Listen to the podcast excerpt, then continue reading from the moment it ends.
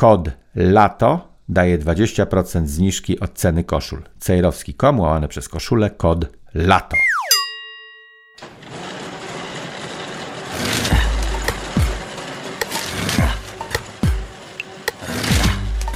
Radiowy przegląd prasy. Komentują Wojciech Cejrowski i Andrzej Rudnik. Dzień dobry Panie Wojciechu. Dzień dobry Panie Andrzeju. Panie Wojciechu, chciałem dzisiaj tak troszeczkę, wie Pan, powiedzieć o sprawach związanych z działalnością wymiaru sprawiedliwości, taką przyziemną Aha. działalnością e, wymiaru sprawiedliwości, ale przedtem chciałem wygłosić takie małe oświadczenie, bo no. E, wielu słuchaczy naszych pisze opinie na temat tego, o czym rozmawiamy i na przykład kiedy rozmawialiśmy o alimentach, to był taki zarzut, że się nie znamy tam na tych e, przepisach tego dotyczących i tak dalej, i tak dalej. To ja chciałem złożyć takie oświadczenie, że my się, znaczy przynajmniej ja, ale sądzę, że Pan do mnie dołączy, nie znamy tak bardzo dokładnie na tych sprawach, o których mówimy, omawiamy zjawiska i czasami może się zdarzyć, że czegoś nie wiemy, ale mam nadzieję, że to słuchacze nam wybaczą, bo gdybyśmy mieli się znać na wszystkim, to byśmy musieli być no nie wiem, jak prezes Kaczyński na przykład, prawda? A tak nie jest. Co pan na to? No ja na to tylko tyle, że trzeba tę audycję traktować jako pewien komentarz no polityczny, no społeczny i tak dalej. To jest komentarz i audycja opinii. Tak w Ameryce się mówi. Czyli my wygłaszamy swoje opinie w danej sprawie i raczej po to, żeby słuchacza uruchomić w kierunku dalszych poszukiwań albo myślenia. No mamy opinię w sprawie, tak jak każdy obywatel ma prawo mieć opinię w sprawie dowolnej. E, nie mamy wiedzy prawniczej, próbujemy coś przed audycją postudiować i doczytać, no ale żaden z nas nie ma wykształcenia prawniczego, więc jak prawnik nam odparuje cios i powie, że czegoś nie doczytaliśmy w kodeksie numer 315, no to ma rację, ale to jest no. inny rodzaj programu. To jest no program opi opinii. Wygłaszamy I... opinię na dany temat, a nie wykład z wiedzy ścisłej.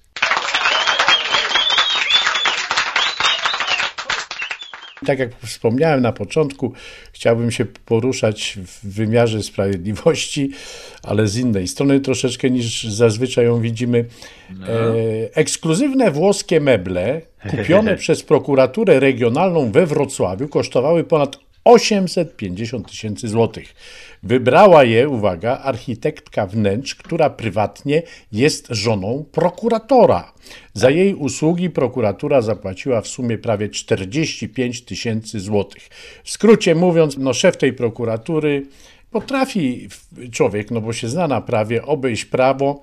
No i e, tutaj nie było zamówień publicznych, bo tam kwota była określona powyżej której trzeba te zamówienia publiczne robić przetarg, proszę pana, a tutaj tego nie zrobiono. No i teraz w prokuraturze tej szaleństwo no, wielkie, meble takie, że można by się zdziwić, mogłyby być w jakichś salonach, a nie w miejscach, gdzie na przykład skruszony albo nieskruszony przestępca oczekuje na przesłuchanie przez prokuratora. No i tak w ogóle, panie Wojciechu, no i proszę państwa, 850 tysięcy za meble, no lekka przesada w czasach, e, kiedy no, no nas no, ćwiczy ja ale za, zależy, ile pan, zależy ile pan kupił, więc warto przeczytać, że to jest wyposażenie do gabinetów siedmiu osób zaledwie, bo jakby pan wydał tak. 854 plus 45 dla tej kobiety, która wymyślała, które meble kupić i gdzie postawić, no razem 900 tysięcy złotych, nie wiem czy brutto czy netto, no jakby pan to kupił do hotelu, gdzie jest tysiąc pokoi. No to suma nie szokuje. Nie Natomiast szokuje. w tym przypadku to jest prawie milion złotych za wyposażenie do gabinetu siedmiu osób pełniących funkcje kierownicze, dwóch sekretariatów i jednej sali konferencyjnej. No to proszę pana, no eleganckie gabinety kosztują, ale czy prokurator nawet na kierowniczej funkcji ma mieć elegancki gabinet, czy ma mieć wydajny? E, gdyby no. prokuratorzy w Polsce e, startowali w wyborach, to obywatele mogliby zgłosić pretensje do pana prokuratora, przewodniczącego prokuratury, który e, kupuje sobie i kolegom sześciu takie meble dostojne. Mogliby mieć też pretensje o coś, co przykuło moją uwagę od razu. Nie wiem, czy pan zwrócił na to uwagę. Otóż te designerskie meble kupiono z włoskiej firmy Las, tak. nie wiem czemu ma polską nazwę, i z polskiej firmy Nowy Styl. Dwie Nowy firmy styl, tak. Pytanie, czemu do prokuratury, to jest budżetówka, kupujemy meble zagraniczne? Ja bym chciał przymuszać wszystkie instytucje państwowe do tego, żeby kupowały polskie produkty, tak jak polskie wojsko, lepiej, żeby na polskiej produkcji zbrojeniowej walczyło. Są wyjątki, niektórych rzeczy nie robimy, no ale meble w Polsce robimy. Rozumiem, że e, samolot jak kupujemy, no Polska nie produkuje odrzutowców, to budżetówka jest zmuszona samolot prezydencki zamówić za granicą. W porządku. No ale meble, krzesła, stoły, szafy produkujemy w Polsce. Może trochę tak, panie Wojciechu. brzydsze komuś się wydają niż z włoskiej firmy, ale ja bym chciał przymuszać instytucje państwowe wszędzie, gdy to jest wykonalne, e, kupujemy produkt polski. Panie Wojciechu, i tutaj jest taka dziwna sprawa, i proszę Państwa, że e, już kilka lat temu podjęto decyzję, że meble, wyposażenie sal sądowych, na przykład te ławki, jakie tam są krzesła i tak dalej, i tak dalej, wszystko, co jest potrzebne do urządzenia umeblowania sądu zamawiane e, powinno być w tak zwanych firmach przywięziennych. I te firmy przywięzienne produkują właśnie takie wyposażenie, na przykład sal rozpraw e, w sądzie. I tutaj też, proszę pana, jako dostawcę mebli wybrano firmę przywięzienną, tylko, że ta firma przywięzienna, którą wybrano, specjalizuje się w stawianiu garaży oraz produkcji elementów betonowych, a nie dystrybucją włoskich mebli. Ale zamówiono w tej przywięziennej firmie, ona się skontaktowała, proszę pana, z tymi firmami, które pan e, wymienił i sprawa załatwiona. A co ciekawe, to ta pani, która jest architektem wnętrz i przypadkowo się złożyło, że żoną jednego z prokuratorów, przez wiele lat y, korzystała przy innych zamówieniach właśnie z tych firm dwóch, które wymieniliśmy. A więc, proszę pana, szyte grubymi nićmi i robienie w konia no, takich zwykłych ludzi jak my, przez mówienie, że wszystko odbywa się zgodnie z prawem. Nieładnie. No, dopóki, dopóki nie ma odpowiedzialności bezpośredniej przed Rudnikiem i Cejrowskim, czyli przed wyborcą, to jesteśmy nieodporni na takie sytuacje. Urzędnika mianował jakiś jego kumpel, każdego urzędnika mianował kumpel to jest po prostu ogólne stwierdzenie moje. No przecież nie znajdą Państwo żadnego urzędnika mianowanego przez swojego wroga. No tak, raczej no to nie. To jest oczywiste, że, mia że mianuje się swoich kumpli, bo komuś ufamy, uważamy, że on się sprawdzi na tym stanowisku, albo wiemy, że jest patałach, ale chcemy, żeby zarobił. W obu sytuacjach, etycznej i nieetycznej, zawsze mianowany jest w jakiś sposób życzliwie traktowany przez mianującego. No, czyli wszędzie kumple pracują, a ja bym wolał, no. żeby to był kumpel obywatela, czyli żeby wszystko, no. co się da w wyborach lokalnych y, przegłosować, żeby było głosowane. W Ameryce to się sprawdza prokuratorów, rejonowych, wojewódzkich i tak dalej, wybierają ludzie. Oni startują co jakiś czas w wyborach, ubiegając się o funkcję prokuratorską na danym terenie. To samo dotyczy sędziów. To samo dotyczy szeryfów, czyli e, odpowiednik naszego dzielnicowego. Ludzie wybierają sobie i potem patrzą, czy on ma miękką rękę, czy twardą rękę. Jeżeli uważają, że zbyt wielu przestępców drobnych ten sędzia wypuszcza na ulicę, no to w następnych wyborach przegra. Wezmą no sobie no to... kogoś, kto im obieca inną politykę. Z prokuratorami powinno być to samo. Teoretycznie rzecz ujmując, u nas też są przepisy dotyczące na przykład wyboru członków rad nadzorczych, prawda?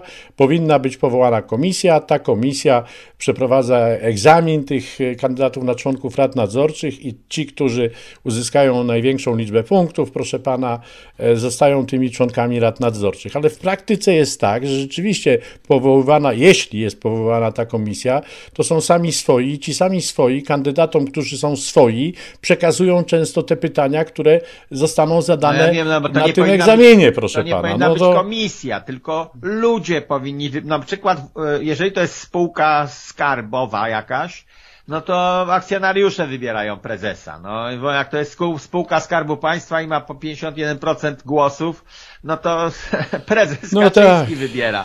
Czyli mianuje prezes jest mianowany, wtedy trudno mówić o jakichś wyborach. Wracając do tych no. mebli. Nie ma żadnej odpowiedzialności za takie działania. Na korytarzach prokuratorzy wyśmiewają te decyzje, że wydaliśmy milion złotych na meble, żeby więzień wyprowadzony z aresztu na przesłuchanie do prokuratora w, w poczekalni siadł na designerskiej kozetce.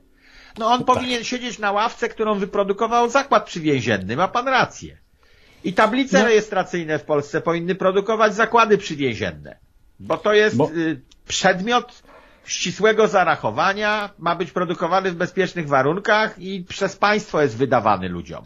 I, I, wszystkie inne tego typu przedmioty, które może wyprodukować dla systemu, sam system, powinien system produkować to tutaj się popisze wiedzą z dawnych lat. Ze sztumu. Z, ze sztumu, a skąd pan wiedział? Zgadł pan, panie Wojciechu. No, pan wychowany no, w więzieniu jest. No. Tak. Sztum, wielki zakład karny. Kiedyś to się nazywało więzienie i kiedyś w Sztumie było centralne więzienie.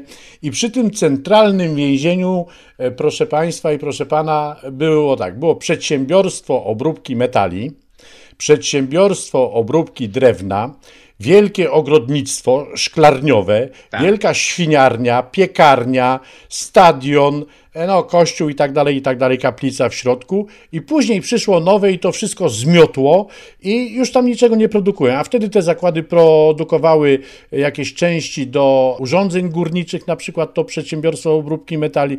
Znajdowali tam zatrudnienie nie tylko ci skazani, ale także ludzie z, z zewnątrz. Jakoś ten interes się kręcił. A teraz czegoś takiego nie ma, chociaż próbowano to zreaktywować, ale zdechło. No, yy... Ogólnie ta koncepcja bardzo mi się podoba i znam ją z Ameryki i w kilku filmach Państwo mogli obserwować, wtedy też pobyt w więzieniu nie jest kompletnie degradujący dla człowieka. On nie myśli bez przerwy o tym, żeby się tłuc z innymi, żeby w gangu pracować jakimś na terenie więzienia, tylko ma jakieś godziwe zajęcie. Może sobie zarobić jakiś grosz na dodatkowe rzeczy, sobie coś dokupi w kantynie dzięki temu. Więzienie wychodzi taniej, bo oni tę żywność produkują na własny pożytek, na własne spożycie. I na sprzedaż, jeżeli wyprodukują więcej. Tylko ten zakład metalurgiczny, proszę pana, wzbudzał moje wątpliwości, bo no tak, można wyprodukować pilniki do metalu na, no. nauczą się w jaki sposób Albo kraty nóż. piłować. To, to, no. trochę, mi Ale się trochę nie. W każdym razie tak było, żeby to skończyć, to jeszcze, no tak pamiętam z tych właśnie bardzo dawnych czasów, no to tam ci skazani, więźniowie się wtedy mówią, nie mówią się skazani, to proszę pana, można było sobie, jak się znało strażnika więziennego, załatwić takiego skazanego, załatwić, mówię w cudzysłowie, za parę paczek papierosów i herbatę, żeby pomalował panu mieszkanie, albo coś innego jeszcze zrobiłem. Całe miasto było sprzątane przed tych skazanych i świat się nie zawalił, ale no później to się zmieniło. Wtedy można było skazanego, tego więźnia przymusić do pracy, teraz nie można. Jak się zgodzi, to ewentualnie może pracować. No jest mnóstwo problemów, ale od prokuratury wylądowaliśmy na więźniach. To, to skończę teraz... jeszcze o tym, o tym tak? co pan teraz mówi. Mnie się bardziej podoba słowo więzień, bo ono jest jakoś ograniczone czasowo, jest więźniem teraz, a skazany to jest taki, wie pan, wyrok, że skazany jest, już on jest skazany na coś, to słowo się gorzej kojarzy, skazany. Skazany no. nie kojarzy się z raz, tylko z jakąś stygmą. On jest skazany na to, żeby do końca życia być kulawy. A więzień, no, tak. no to teraz siedzi w więzieniu do więzień, jak wyjdzie, to przestanie być więźniem. W przerwie powiem coś na boku. Mój dziadek sprowadzał kakao z Peru do swojego sklepu kolonialnego przed wojną. I ja robię to samo teraz. Prawdziwe kostki, bryłki, pasta pachnące, prawdziwe, bez żadnych dodatków, kakao z Peru. Cejrowski.com, łamane przez sklep. I pachnie. Ale chciałbym jeszcze, żebyśmy y, o jednej sprawie powiedzieli związanej z y, prokuraturą, a to związane jest także ze Stanami Zjednoczonymi pośrednio. Prokuratura Okręgowa w Warszawie umorzyła postępowanie w sprawie pobicia mieszkańca Łodzi przez amerykańskiego żołnierza. Do zdarzenia doszło w maju. Śledczy wskazują, że decyzja o umorzeniu wynika z postanowień umów międzynarodowych podpisanych przez Polskę i Stany Zjednoczone. W skrócie mówiąc, y, żołnierz amerykański no, napadł, wulgarnie się wyrażał w stosunku do Polaka. Polak Polak stanął, on obrażał żonę tego Polaka, stanął w obronie żony, doszło do pobicia przez tego amerykańskiego żołnierza Polaka, no i sprawa przez polską prokuraturę umorzona, zdecydowano o przekazaniu sprawy władzom Stanów Zjednoczonych. I teraz ja tak się zastanawiam, panie Wojciechu, u kogo ten pobity przez amerykańskiego żołnierza ma dochodzić, no na przykład odszkodowania? No to właśnie trzeba się wczytać w przepisy, jak no. one zostały napisane, czy zostały napisane siłowo przeciwko Polsce, tak jak przepisy bankowe, w których Polska, i to chyba za czasów PiSu, zgodziła się na karygodne umowy, Otóż polskie banki mają obowiązek przekazywać informacje na temat polskich klientów do Ameryki, do ichniejszego urzędu skarbowego, natomiast Ameryka nie ma żadnego obowiązku przekazywania informacji o swoich obywatelach do polskiego urzędu skarbowego. I w tym przypadku tej umowy wojskowej, mówią tam międzynarodowe przepisy jakieś, jak wchodziliśmy do NATO, być może one już były czy rzeczywiście jest tak, że żołnierz amerykański, który dokona przestępstwa na terenie Rzeczypospolitej, nie odpowiada przed sądami kraju, w którym dokonał przestępstwa? To no jest właśnie jest tu napisane ogólna. tak, że... Jeżeli pan ukradnie w Madrycie, to pan w Madrycie odpowiada przed sądem, a nie w innym kraju. Tak, proszę pana. z przepisami tego kraju. Pytanie, czy co? Teraz ten żołnierz siada w samolot, pobił kogoś, złamał mu szczękę, jedzie sobie do Ameryki, a Polak został? No jest tutaj napisane tak, że umowa z 15 sierpnia 2020 roku zawarta między rządem Rzeczypospolitej Polskiej a rządem Stanów Zjednoczonych i to jest umowa o wzmocnionej współpracy obronnej i tam zapisano, proszę pana, że e, jest pierwszeństwo jurysdykcji władz USA wobec żołnierzy sił zbrojnych tego państwa w przypadku jurysdykcji zbieżnej. Czyli z tego wynika, że jurysdykcja jest zbieżna i gdyby Amerykanie podchodzili do sprawy, no może to za duże słowo, uczciwie, to by przekazali tego amerykańskiego żołnierza polskiemu wymiarowi sprawiedliwości. Nie zgodzę się z panem w tym jednym punkcie. Otóż ja bym nigdy o. nie chciał, żeby polski żołnierz był przekazywany amerykańskiemu wymiarowi sprawiedliwości. Ale jak, jak jest na terenie naszego kraju, stacjonuje, panie Wojciechu? No ja bym, ja bym wolał, tak, że Polaka zawsze zabieramy do siebie. E, tak jak Izrael nie ma przepisów o ekstradycji. Izrael no. mówi, nasz bandyta może być sądzony wyłącznie w Izraelu, nie oddajemy naszych obywateli w obce ręce do obcych sędziów. I tutaj być może mamy do czynienia z podobną sytuacją, ale polski rząd powinien zadbać o to, żeby ten obywatel, któremu połamano szczękę i on ponosi koszta, żeby miał do kogo zwrócić się odszkodowanie.